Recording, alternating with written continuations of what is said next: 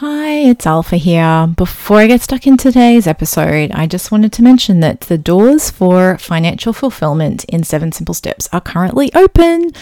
Um, they're open for, for one week, so they're going to close again on the 28th of March, and it's it's going to be really it's going to be very exciting. Um, it's a it's so relevant at the moment for, for everything we're going through. So I cover things like how to make more income, uh, how to get your spending more manageable and under control, um, how to look at ways to save, and then also invest, and ways to uh, leave a legacy, and then how that all brings it together with financial empowerment. And there's one on one session to go through your values with myself. Then there's live group sessions where you get to ask questions about the online course component, which is very chunked down. So I've, I've I redid the course again about six months ago and made all the videos shorter, the content easier to digest and the activities also um, are simpler, but they're there. They're things that you can use and reuse again and again. And these are things that I've done and I've used and I've adjusted and and changed over the years to make it sort of more easy to do. So if you have any any questions, um, have a look on my website. The the page for that is www.financialfulfillmentprogram.com. All right, let's get into today's episode. Welcome to Money with Alpha, where I share simple tips for how to make, save, and invest money while also connecting your values with your lifestyle so you can achieve the life you really want. You will also hear interviews from real people as they share the ups and downs of their money journey. After all, we are all on a journey, and what better way to learn about money than to hear what hasn't and has worked? Okay, talking with children about money and, and how to talk with your kids about money is is today's topic, um, and it's something that that we all like. We talking about money is often quite difficult anyway, and um, when it comes to our children, we just sort of want to like put it to the side and go, oh no no no no, I'm trying to figure this out myself, let alone talk with my kids about it. But being part of a family they're gonna they're gonna hear it, see it, and it's just it's gonna be this thing. And if you don't talk with them about it, it'll just be this elephant in the room that they will imagine it to be bigger than it actually really is. So, but before I get into that, there's a, there's three three key things that I want to actually go through, which I'll, I'll just mention quickly, and then I'll I'll go back and um, give you a bit of the history of the whole thing. So, firstly, the thing, firstly, first of all, you have to actually talk with your kids about money. Like that's that's that's the cornerstone of the whole thing. And then, firstly, you also want to then clarify the concept of want versus need. And this is something I actually think most grown-ups we need to we need to remember this as well. What's what's a want versus a need? what do we need to survive? And for children, their their wants and needs will be quite different from a grown ups, but it's important to to make that distinction for them. Secondly, watch your languaging, shifting from the concept of lack of money to what do we choose to spend our money on. It's more of an empowering, proactive choice rather than a reactive lack of in terms of behavior. It's quite important. I'm very, very, I find languaging very, very important anyway, and particularly when it comes to money. And finally, encouraging financial independence as a goal. Um, there's all these sort of, I don't know whether we consider them safety nets or safety or whatever it is, which I'll go through when I when I talk about it in a bit more detail. But we really want our children to be independent. When we think of, you know, resilient, independent grown ups is what we're aiming for, really, anyway. And then financially, that still applies. So we, we want to make sure that our kids are financially independent so they're the, they're the three. So I'm just going to to dial back into to what I wanted to to go through first. And when it, when we think about money, it it's really it's become more and more of a thing. And I was asked myself, why is that? So money never used to be such that thing that was like our primary concern in life. The main concerns that we used to have as human beings was finding adequate shelter, food, and remaining healthy. So essentially staying alive. Um, now these these these urgencies, these needs began to be more met, met more easily, and so as human nature kind of things, you know, as soon as one problem solved, we find another one to take its place, and and that's where there's other problems as well that that got replaced with that, and in some cases, some of those problems are still around. But um, we had bartering when it came to money, and then money wasn't really a thing until bartering began to fade, and then money became the thing that we exchanged to get something else that we really needed, which in the in the, so like a first instance used to be shelter and food to keep us healthy and to stay alive. So they're sort of this they're still those survival things because as human beings at our most basic we are wired to survive. Our survival instinct has evolved over time and it feels like less of a driver or an imperative, yet it's still there. There's that reptilian brain that sits around our cerebellum and it's there. We are wired like if something happens, that switch will turn and our survival instinct will kick in. So it's still there. It's just not not needed quite as as regularly. But our body still responds in a similar way when we feel threatened. And money in itself has become more complex over time as well, with the introduction of more easily obtainable credit, plus cheaper and more readily available consumer goods. Now, I'm, I'm showing my age a little bit here, but I don't know if you remember the days, I certainly do, um, when it was normal to wait months and months, like at least three months, for like a new couch. And this was something that you might have only bought sort of at the beginning of a marriage, for example. When you got married, you and your spouse, you picked your couch and you waited and waited and waited. And you may have had a loaner or you sat on the floor in the meantime while you waited. These days, things are just so immediate. I mean, I'm not talking about the post COVID years, which was a little like difference in terms of supply, and there were certain reasons for that, but it was just usual to wait a long time for things, particularly living in Australia, where in those days things were on ships, and it, and they still are, but they used to just take a lot longer as well. So anyway, that's that's sort of where you know things have just changed. Everything's become faster and more um, cheaper and more accessible, and it's just it's changed how we then see money. The other thing, too, that's made money more complex is that we've begun to attach it to the worth that we feel as human beings. And this is where I get really fired up. The amount you have in your bank account is not a measure of your self worth or a value in any way, shape, or form as you as a human. It's the stuff you have, the type of car you drive, the sort of clothes and labels that you wear, none of these things really should mean anything in terms of self worth. These are all like the wants. And I, I get, I, my last car was, I bought it when it was two years old and I sold it. Well, I sold. I, I let it go when it was 22 years old, and it basically because it it stopped running efficiently and ended up having to get another car. And I pretty much got the exact same type of car, just a lot newer. And I'll hang on to that one until it stops becoming mechanically viable. Um, I used to get teased by my friends like, "Oh my gosh, you've still got that car," and I'm like. Yeah. But then it kind of became this thing. Wow, you've still got that car. and I was like, yeah, I would drive, I get hire cars whenever I travel somewhere, and I'll be like, wow, it's, it's really nice to drive a modern car. The steering's lighter, I think, you know, there's electric windows. I was like, wow, it felt really fancy. And I'd come home and I'd have a quick look on maybe a car sales site, and I'm like, there's nothing wrong with my car. I like my car. So that's, just, that's just an example but it has no no sense of worth for you as a human being that there's so many other things that come into that part of it so, what money meant to our parents then and the people around us is what we then take into adulthood. And then what we often pass on to our children. It becomes this sort of never ending cycle of, you know, what we think of money and what it sort of represents about us and, you know, the optics of, of the whole thing. The thing is, you have the power to stop that cycle, if it is a cycle, especially if it's not serving your greater good or the greater good of your children. Now, just ask yourself this How was money referred to you in your household when you were growing up? What are the memories that you have and the feelings in your body when, I, when you think back to that time?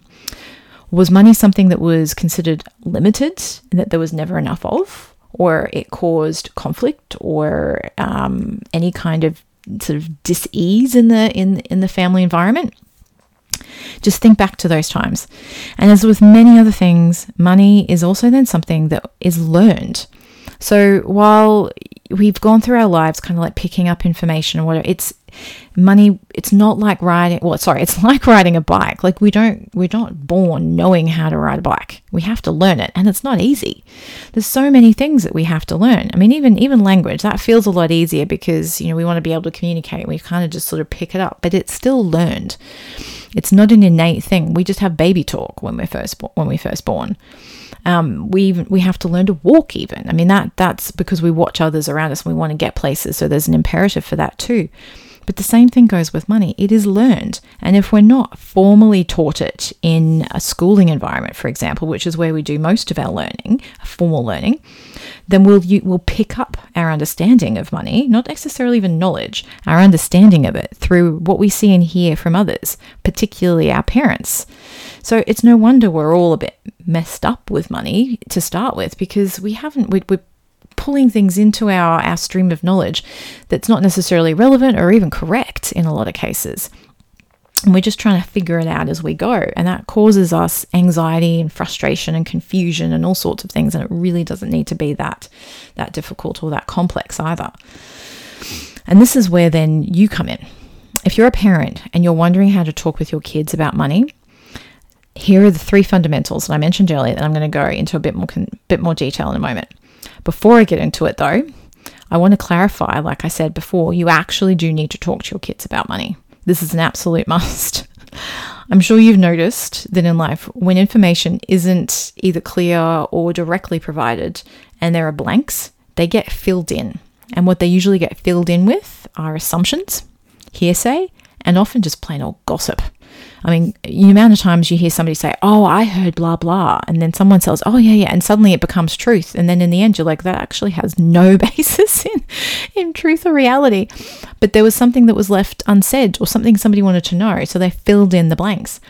Children do the same thing if you aren't speaking with them about money, and I'm saying with deliberately, not at them, speaking with them, like engaging them in the conversation about money, then they're going to make assumptions and answer any unanswered questions that they've got which they might not even know how to articulate but they'll have gaps in their in their knowledge and their mind and they'll fill it in with whatever they think it is based on their life experience so far which the younger they are, obviously, the less they've got. So they're going to be filling it in with things that would be perhaps so much of a bigger deal. If you've noticed when when you somebody feels really anxious and you go to talk to them and then you clarify and they're like it's just, this like relief. They've built it up in their minds to be something horrendous. And then when the reality comes out, they're relieved because it wasn't that big a deal. And children want to be involved in your life and they want to understand what's going on, or at least try to, depending on their age. So um, I'm encouraging you to trust them enough to be open with them. They can take it. And also to ask them if they have any questions about money, because they might have some, but not necessarily realize that they can ask them or that they can articulate them even. So there's there's so much that we need to to try and sort of draw out. I mean, you imagine you remember like the times when like I do this with my daughter. She gets in the car at school when I pick her up. It's like, how was your day? Good. What did you do? hmm, I don't remember. You just left school. And you said you had a, a good day. So what, what happened today? Well, I don't remember. And then the times I usually get something out of her is just at bedtime when, you know, it's time to wind down and, and you, you like, you're imagining this, oh, I'm just going to sit on the couch and have some peace and quiet. and now she's finally telling me about her day. And I want to know. So I want to listen. I don't want to discourage it. Um, so it's, and I'm sure you can relate to that, but it's, it's important to, to at least try to, to encourage them to talk about it and, and not when you're rushed and frustrated or frazzled, you know, at a time when, you know, everyone's a bit more relaxed. All right, so now that part's clear. We'll get into what I said before is the first one, which is to clarify want versus need. This is a really big one, especially for children. Um, as children, their world revolves around them. you will have noticed this. Um, and it's understandable because they don't really have much life experience yet about how, you know, to and, and to be considerate of others and the impacts of when you don't or when you don't and all of that. So they don't have a point of reference yet for a lot of things. Plus, they don't have to go to work or pay the bills, or make sure the bins are put out, or make sure the grass is cut, or worry about any health concerns, or ailing parents, or understand any emotional trauma, or supporting friends, or anything really beyond their own selves and their own thoughts and emotions. Their world literally revolves about around them and their uh, how much time they get to play. I remember my daughter, um, when she, before she went to the school she's at now, she didn't really get much opportunity to play. And it was a big thing for her. When I'd ask her what her favorite part of the day was, she says, oh, When you pick me up and I get to run to the front gate. I was like, Oh, okay, cool. And it's like, oh, did you get any time to play today? Oh, no, no, no. And then she would never eat her lunch or go to the toilet because they had like, you know, 20 minutes to play.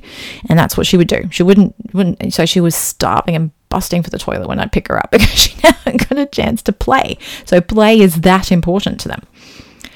So when, when you think about that, that concept of play, then anything that facilitates the play is considered to them as a need.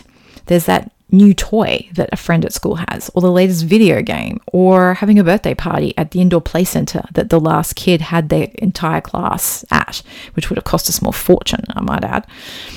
So, and these are conversations that I have with my seven year old daughter all the time.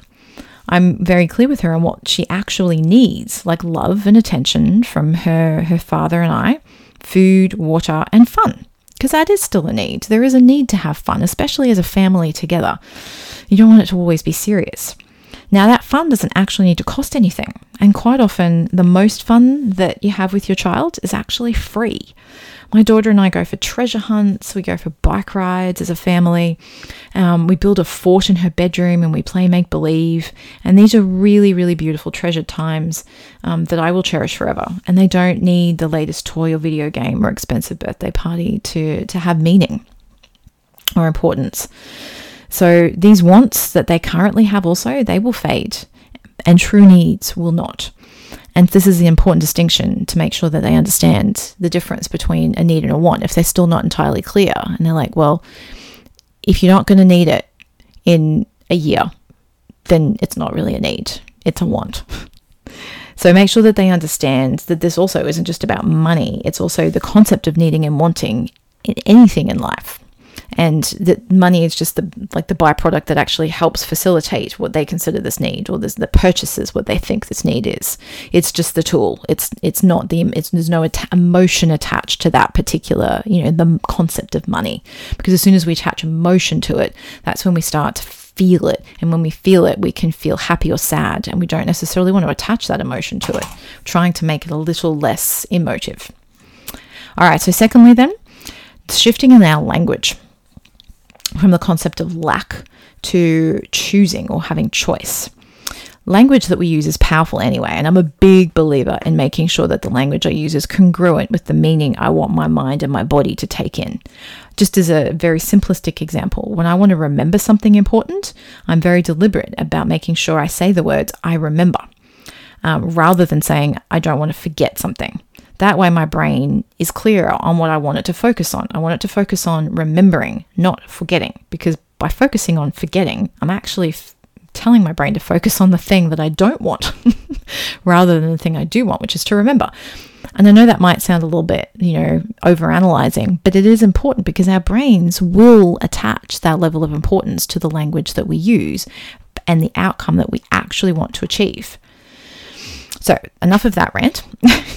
and um, so, when it comes to money, it's important that children understand the difference that when you are choosing to spend your money on. So many, so many times I've seen people who can't afford something that they say that they they want or think they need or say that they need, and then they go off and buy an expensive TV or you know buy a jet ski or spend quite a lot of money on something that is really more of a want than a need. But that's what was actually important to them at the time. So that's what they prioritized. And rather than kind of tricking ourselves into thinking that it's, oh, it is really a need because I deserve it and I need to have fun, go, okay, well, no, I've chosen to spend my money on this and not that. Okay, that's a conscious choice. I'm taking my power back rather than going, oh, oh, trying to justify it in all sorts of ways, which will ultimately just make you feel guilty. And that's not a pleasant feeling either. So that's, that's there's nearly always money for the things that we actually really find important to us, is what I've learned. And that's with the power of choice. So, like, my daughter loves stuffed toys.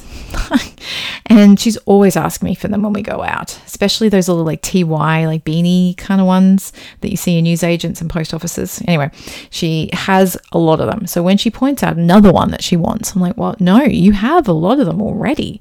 And I'm choosing to spend money on something else. Like I would much rather we go and do something together. Like, you know, if we want to go for a bike ride, and then grab an ice cream. Um, I would much prefer to, to, to spend money going out as a family rather than spending it on a toy that's just going to get thrown into your toy box at home and then eventually forgotten about and eventually, eventually given away. So, and that's, you know, I, I, play through those scenarios as well because the future is often a foreign concept for kids. They're very immediate. So I play that through and then she'll go, huh, right, yeah, okay, no, no, I don't want it anymore. Or if she still pushes it, I was like, right, this is where your pocket money comes in. we use jam jars. And one of her jam jars is for um, for spending, the other one's for saving, and another one's for giving. Eventually, there'll be a fourth one for investing, but that's probably a little a little ways down the track still for her. Um, so she can use her spend money for stuff like that. And I'll say, okay, if you want it, and quite often she doesn't really have enough money for it because she tends to spend her spend money relatively soon after she gets it. She doesn't like save it up. Her save jar, she doesn't want to touch, but the spend jar, she's quite happy to spend. Like, okay, as long as you recognize that you're saving and her save jar she just she doesn't has, that's just like what keeps going and, and you know she's she's saved up quite a lot of money in that so far um, i don't know what she'll eventually spend it on hopefully something useful. I don't know, we'll see. Um, but that's my job is to then give her the knowledge and then also display congruent behavior that aligns with the knowledge that I'm giving her and allowing her then to make her own choices and mistakes because there probably will still be some because I still make them too. I'm certainly not perfect in this regard either. But as you're also aware, kids are very keen observers and they love to copy you, especially when they're younger. So they're watching you, how you talk about money, and what you're spending your money on as well. So the conversations that you have with your partner that your kids can overhear, don't think they're not listening. They will stop listening to a favorite show to listen to what you're talking about. So make sure that your languaging is still congruent. And they'll also watch what you spend your money on as well they'll see the, the, par- the parcels that rock up on the front door. And I'm always clear with my daughter what they are because quite often they're things like cleaning products or, um, you know, I, I eat quite a lot of vegan food and I can't often get it in the supermarket. So I order it from an online vegan sh- supermarket. So stuff like that. So they're not thinking that you're just buying stuff. I'm like, no, no, here's some more cleaning products or, you know, that's mama's vegan cheese or, you know, I, you know, whatever it is. um, or, you know, it's a spare part for something because something's broken and we're trying to fix it um, and just sort of make sure that she's aware of what it actually is. Uh, unless it's a present, which I do often order online as well. But then, you know, she's clear on things that she can and can't know about as well. So mm, they'll notice what your spending habits are. So the main point that I'm trying to make here is that when there's lack and sometimes there is a real need especially at the moment where you know inflation is higher than wage growth and when you're looking at um, interest rates and housing you know, repayments are double in a lot of cases now.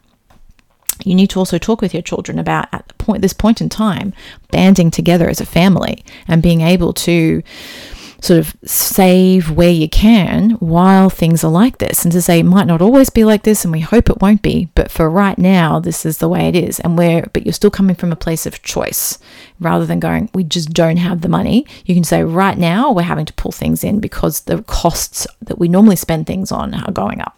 So again talk to them about it all right and the last one encouraging financial independence as a goal. And this this is this is important because there's still that stereotype out there, especially for girls, that a man is a financial plan, um, and that's just absolutely not true. Like it's there's this you know for girls and women, it's really important that they stand on their own two feet and financially and in any every other way as well. And it's something that should really be aiming for. And it's it's a sense of I, I still remember when you know I moved out of home and I was really financially independent and you know I was working and paying for things. And to be honest, in the beginning, I wasn't earning a huge amount, even though I had you know a university education and I was working in an accounting firm. As a grad, I wasn't earning a lot earning much. So when I would go out with my friends, I would usually eat dinner beforehand. And then I just had something light, be like, oh, you know, I had a big lunch. I'm not very hungry. Um, but I was still able to go out. And I didn't feel bad about it because I was like, you know what? I'm happy to be out and socializing with my friends. And I don't care if I'm just ordering an entree. You know, it's it was more important for me to be out with my friends than you know to order an expensive meal and to show off that I could pay for it. When you know that would mean me having to to not buy as many groceries for the next week. You know, like it's you just have to find out what's what's important for you. But that but I what the sense of pride was that I could make that choice. And there was a financial independence that went with that. And it's a really, really wonderful thing. And I know you want that for your kids too. So encourage that for them. Now, as you can tell, I'm very passionate about this topic, so I will leave it there. Um, and one of the things, because this became especially relevant when I had my daughter, and I also want to say that while we are all on our money learning journey, so you're still learning about money, I'm also still learning things that I don't know because we often don't know what we don't know. So life is about learning and curiosity and growing our knowledge base, but we can also still teach our kids about it as well because we will still know more than they do. um, because they haven't learned it anywhere yet. So they're going to learn it from you also while you're learning. So enjoy your learning journey and keep that curiosity alive. And I hope you have a wonderful rest of your day.